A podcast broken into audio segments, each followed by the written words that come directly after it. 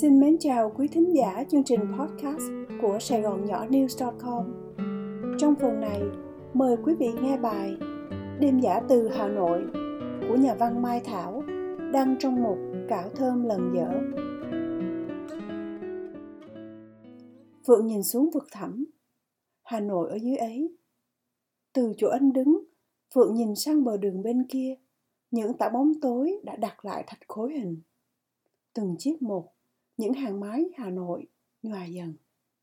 Phượng nhìn lên những hàng mái cũ kỹ đau yếu ấy. Giữa một phút giây nhòe nhạt, anh cảm thấy chúng chứa đựng rất nhiều tâm sự, rất nhiều nỗi niềm. Những tâm sự câm lặng, những nỗi niềm nghẹn uất của Hà Nội và của anh nữa. Dưới những hàng mái cong trũng ngập đầy lá mùa kia, đang xảy ra những tâm trạng, những biến đổi gì mà bên này đường Phượng không đoán hiểu được. Hà Nội đang đổi màu. Đứng bên này bờ đường nhìn sang, Phượng bắt đầu tiếp nhận với một thứ cảm giác ớn lạnh cách biệt. Anh đã đứng bên một bờ vĩ tuyến mà nhìn về một vĩ tuyến bên kia.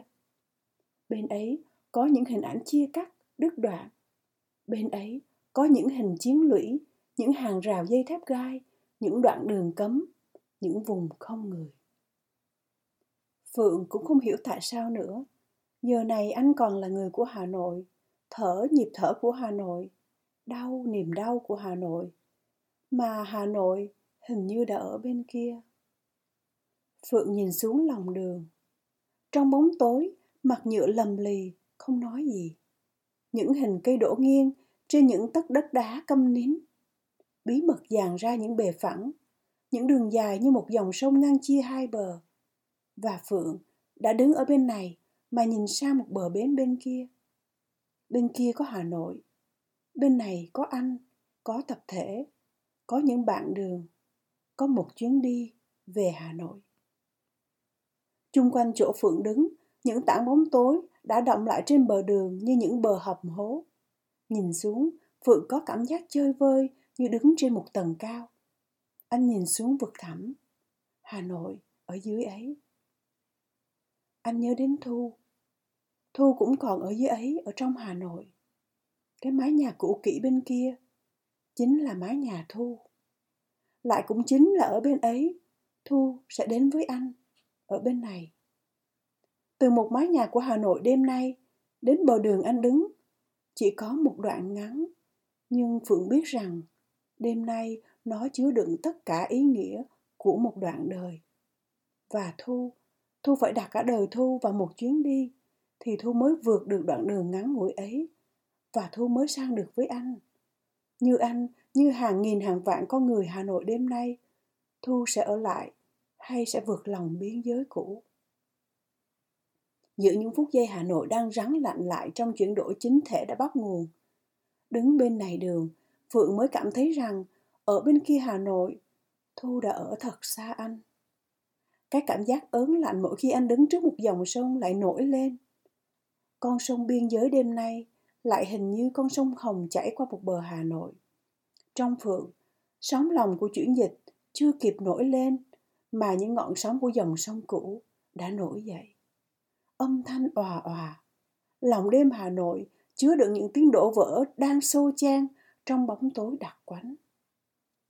Qua bóng tối, Phượng nhìn thấy những hình khối của Hà Nội bên kia, một cửa ô đọa đầy, một hàng mái cũ những lớp phố phường xa đọa, những ánh đèn nhạt tái trên những bờ đường câm đen.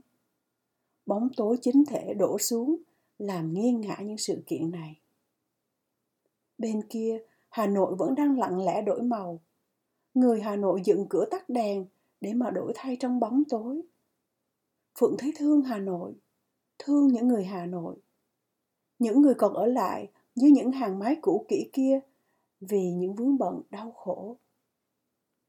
Đêm khuya dần, từ một cửa ô, Hà Nội bắt đầu ngây ngấy dấy lên những ngọn gió núi rừng thổi về.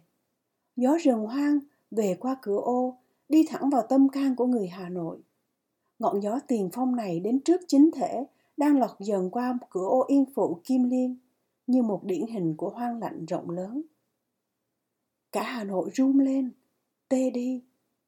Trước phút bỏ đi mà Phượng cũng như giá buốt cả cơ thể. Hà Nội đã bắt đầu đón nhận ấn tượng. Ngày mai Phượng ở miền Nam rồi.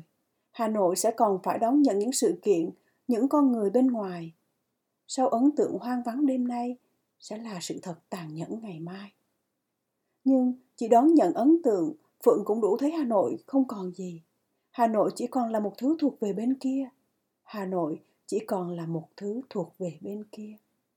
Bên kia như đêm, như bóng tối, như sa đọa, như tù đày. Trên đầu Phượng, những ngọn lửa nhìn xuống. Ấy là những con mắt đau yếu của một Hà Nội không ngủ. Những ánh lửa tròn, nhợt nhạt, bé nhỏ, bị giam chặt giữa bóng tối. Phượng nghĩ đến những vì sao xa xôi đứng chết ở một góc trời cũ. Hệ thống ánh sáng Hà Nội đã hết bay múa. Bóng tối dền lên những đường lung linh, từng điểm lửa gục đổ. Đêm nay, Phượng chỉ còn mong chúng có đủ ánh sáng để soi đường, cho Thu đến được với anh. Phượng chỉ còn mong có thế thôi. Vì anh biết, ngày mai, những điểm lửa ấy sẽ không sáng nữa. Hà Nội sẽ không sáng nữa. Buổi chiều, hồi 5 giờ, gặp Thu ở cuối nhà thủy tạ. Anh đã nhắc Thu đến một ngã đường. Đúng hơn là đến một chuyến đi. Anh lại nhắc cả Thu đến một hạn định. Hôm nay là ngày cuối cùng người ta được tự do rời khỏi Hà Nội. Phương bảo người yêu. Hôm nay đã là ngày chót rồi Thu ạ. À. 12 giờ đêm nay, chuyến xe cuối cùng sẽ đi qua cầu Long Biên. Anh sẽ đi chuyến ấy. Việc lớn việc nhỏ, anh thu xếp tạm yên cả rồi. Chưa yên hẳn, nhưng cũng đành vất bỏ hết. Việc đi khỏi Hà Nội trước hạn định cần hơn. Anh sẽ đến đợi em ở đầu phố tối hôm nay. Chúng mình sẽ cùng vào trong Nam nhé. Phượng nói vắn gọn chỉ có thế. Bao nhiêu lần gặp trước, kể từ ngày có hiệp định chia đôi, anh và Thu đã bàn với nhau nhiều. Bàn đi bàn lại, nhưng vẫn chưa ngã ngủ ra sao cả. Vấn đề chỉ mới giải quyết xong về phần anh thôi. Trước sự lựa chọn một thái độ và trước những mưu toan xây dựng một cuộc sống thay đôi ở bên kia vĩ tuyến của hai con người cùng gắn bó đến những cái cao đẹp của đời sống, những gió bão của chiến thời ở đây lại có thêm những thảm trạng của đất nước bị chia rẽ. Sự ngăn chia đến cả từng cuộc đời.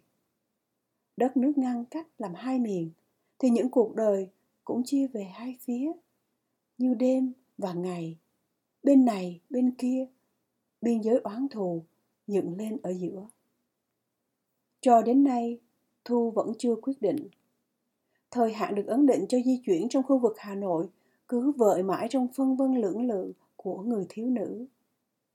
Phượng cũng hiểu cho người yêu. Anh khác, Thu khác.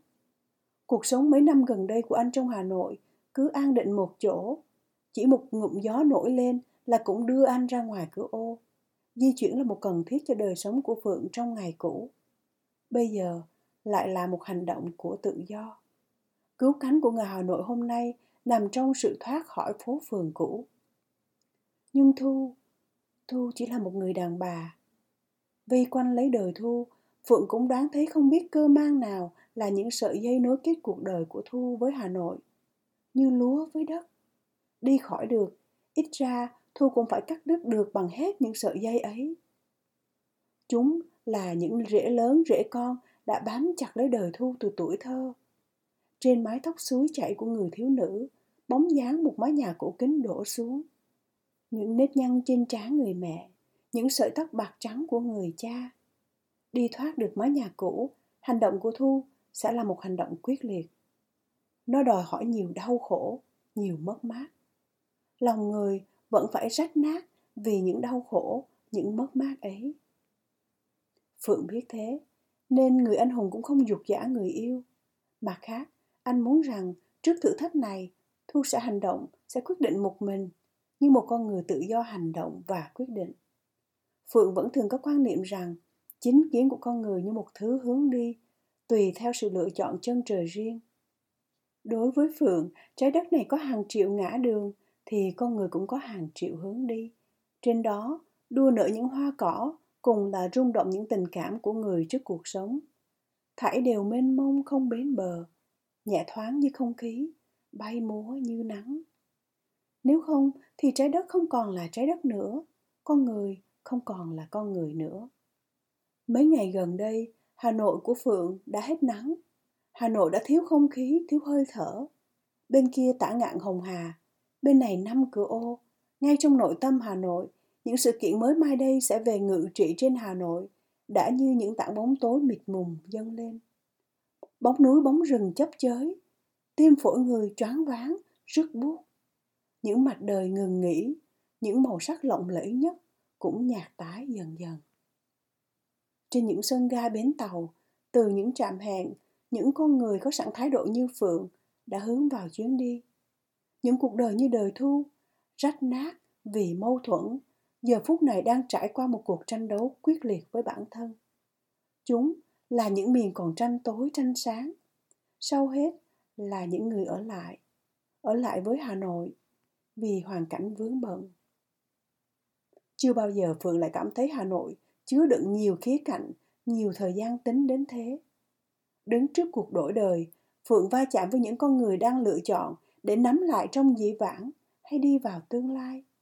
Từ một bản hiệp định chia đôi, trói lên những phút giây thử lửa, thái độ của từng người phân định dần mãi. Như thế cũng hay, lại hơn, đằng nào cũng một lần. Từ ngày Hà Nội thay đổi sắc thái, Phượng thấy cái việc giả từ Hà Nội của anh không đến nỗi sầu thảm như anh tưởng. Nhìn sang một lớp sự kiện còn nằm lại bên kia. Đêm nay, Phượng trong một cảm thông cụ thể như đã sờ mó thấy trên đầu ngón tay cái lành khỏe rộng lớn của một khối đời anh sẽ dựng lên sau chuyến đi. Dựng lên bằng niềm tin trong tập thể. Niềm tin này riêng đêm nay đã đốt cháy được hộ phượng những sợi dây gắn bó với đời cũ. Phía bên kia với Hà Nội. Theo anh, Hà Nội cũng không còn gì. Những người như anh lên đường đã mang theo Hà Nội vào chuyến đi. Thanh toán cho xong được những chua sót lúc đầu, lòng người đi, vậy là độ ổn định. Duy có một vấn đề là Thu. Đối với Phượng, Thu đi hay Thu ở lại, việc ấy đã ra ngoài cái lãnh vực thường rất bé mọn của tình cảm. Anh yêu Thu, qua những rung cảm của tình yêu, còn có những nỗi niềm hết sức bao la, hết sức sâu nặng của con người anh gửi đến một người bạn cùng đường. Thêm thu tập thể thêm đông, và đời Phượng cũng vui thêm trong xây dựng. Chiều xuống dần, hai người yên lặng bước đi. Buổi chiều cuối cùng ở lại Hà Nội, Phượng chỉ còn tìm thấy ở Thu một sự kiện lành mạnh gần gũi khi mà tất cả những sự kiện khác đã sa đọa, đã đổi màu. Anh nhìn Thu, mái tóc dài chảy xuống một bờ vai gầy, hàng mi nghiêng nghiêng, và con mắt sâu đen của Thu thì nhíu lại trong suy nghĩ. Phượng nhìn lâu lâu vào đôi mắt ấy, tận trong, đôi mắt u uẩn, hình như đang thăm dò một ngã đường trong đêm tối. Anh không biết Thu đang nghĩ ngợi gì, nhưng anh đoán Thu đang đau khổ nhiều. Trong nội tâm người thiếu nữ cũng đang có những sự kiện vừa nằm xuống, vừa chìm lặng, cùng một lúc với những sự kiện đang đi lên, đang sinh thành. Bóng tối và ánh sáng chấp chới trên những mâu thuẫn chưa ổn định. Trong thu đã có một ngã đường, đã cháy một niềm tin. Đường mũi dài, đôi môi trang nghiêm của Thu in lên một nền nhờ xanh của sương mù, của buổi chiều. Bên kia, thấp thoáng những hàng cây, những mái nhà Hà Nội. Một lát yên lặng, Phượng cho một điếu thuốc. Thu nói với anh. Em thì em cũng định đi rồi. Một phần vì Hà Nội. Cơ sự đã xảy ra thế này, cũng chẳng ở lại được nữa. Một phần vì em không muốn xa anh. Xa nhau biết đến bao giờ mới gặp lại. Em sợ thay đổi lắm. Nhưng anh cũng biết đó, em còn gia đình em đây. Thầy mẹ em già rồi, mẹ em đang đau nặng. Thầy em thì chỉ biết có lũ chậu hoa cây cảnh. Hồi này ông cụ chán đời, cứ thở dài suốt ngày. Phượng hỏi Thu, thầy me không bằng lòng cho Thu đi ư? Không, thầy me em bằng lòng, chính vì thế mà em phân vân, anh hiểu cho em chứ. Phượng cúi đầu không nói gì, hai người lại yên lặng bước đi. Phượng nhìn đồng hồ, 7 giờ 35. Anh bảo bạn. Thôi, anh đưa Thu về. Đêm nay trên đường tới trạm di chuyển, anh sẽ đi qua nhà em. Em về nhà nghĩ lại đi, cố thu xếp, xem có được không? Thu đáp, tiếng nói bé nhỏ. Vâng, em sẽ cố gắng thu xếp. Dù sao anh cũng đến, anh nhé. Hai người chia tay và Phượng đúng 11 giờ đêm đã xách vali đến đợi Thu ở đây, bên này đường. Bên kia là Hà Nội. Đêm Hà Nội càng về khuya càng lạnh buốt, mặt nhựa loáng ướt, những chiếc đèn lưu xanh một màu xanh hoang vắng trong sương. Trước mắt Phượng, con đường Trần Nhật Duật chạy dài, một đầu phố nhạt nhòa mất hút về phía chân cầu Long Biên. Vắt qua lòng sông Hồng, những ánh lửa nơi chân cầu đổ về một hướng Gia Lâm. Gia Lâm, Phượng nghĩ đến những vùng cỏ tối bên ấy nơi phi trường.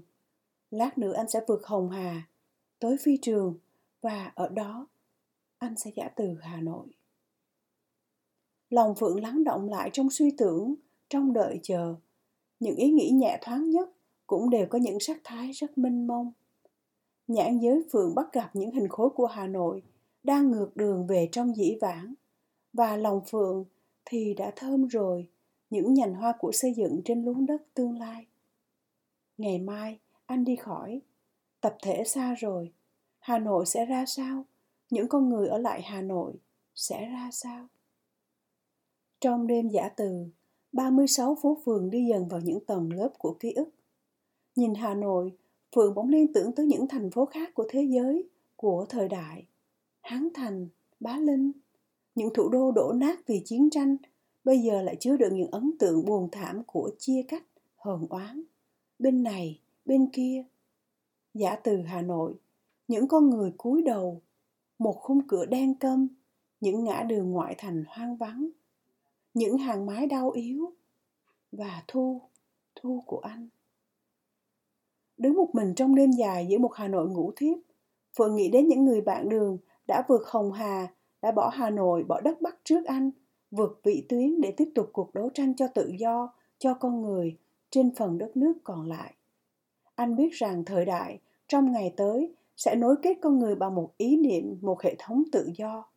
Tâm trạng của Phượng đêm nay cũng là tâm trạng của một người thợ máy Đức, một người dân cày Triều Tiên đang ngày đêm vượt khỏi những vĩ tuyến tù đầy để tìm một hướng đi, một chân trời có không khí và ánh sáng. Năng lực đấu tranh của con người nằm trong những khía cạnh bay múa ấy. Cái ý nghĩ cuối cùng của Phượng gửi đến Thu. Anh nhìn sang bên kia đường, vẫn không thấy gì. Có lẽ Thu đã ở lại.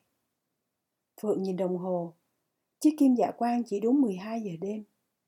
Phượng cúi xuống, nhấc vali, bước đi. Sau lưng anh bỗng có tiếng gọi nhỏ. Anh! Phượng quay lại, đôi mắt anh sáng lên trong tối. Từ bên kia bờ đường, từ bên kia Hà Nội, một bóng người nhỏ bé đang vượt lòng đường đi sang bên anh. Thu, bóng Thu siêu siêu vội vã. Một thoáng, Thu đã đứng bên cạnh anh. Đôi mắt Thu còn ngấn lệ. Phượng đỡ lấy vali Thu. Tiếng Thu vang lên trong đêm Hà Nội. Em đi được rồi, cả thầy me cũng đi, nhưng đi sau. Và kéo tay Phượng. Chúng mình đi đi thôi anh ạ. À. Phượng mỉm cười nhìn Thu. Giọt nước mắt của người lên đường nhập vào hàng ngũ của tập thể, của di chuyển. Phượng biết đó là một giọt nước mắt của tin tưởng. Sự đấu tranh cho tự do khởi thủy ngay cả ở chỗ ấy, nơi con người phải đấu tranh quyết liệt với chính mình, chịu đựng những mất mát, lìa bỏ ruộng đất phố vườn để đến những miền tự do. Sau thu, rồi còn hàng ngàn người như Thu cũng chiến thắng được hoàn cảnh, cũng sẽ lên đường để bảo vệ một niềm tin, bảo vệ con người. Tất cả họ sẽ trở về. Phượng đưa Thu đi, những ánh đèn xanh biếc của Hà Nội nghiêng theo những bước chân bắt đầu rời khỏi Hà Nội. Bóng Phượng, bóng Thu nhòa dần, rồi mất hẳn. Họ đã đi vào tương lai. Hà Nội, 100 ngày sau Hiệp định Geneva. Quý vị vừa nghe xong chương trình podcast của Sài Gòn Nhỏ News.com qua giọng đọc của Phan Hoàng My. Mời quý vị đón nghe chương trình sau.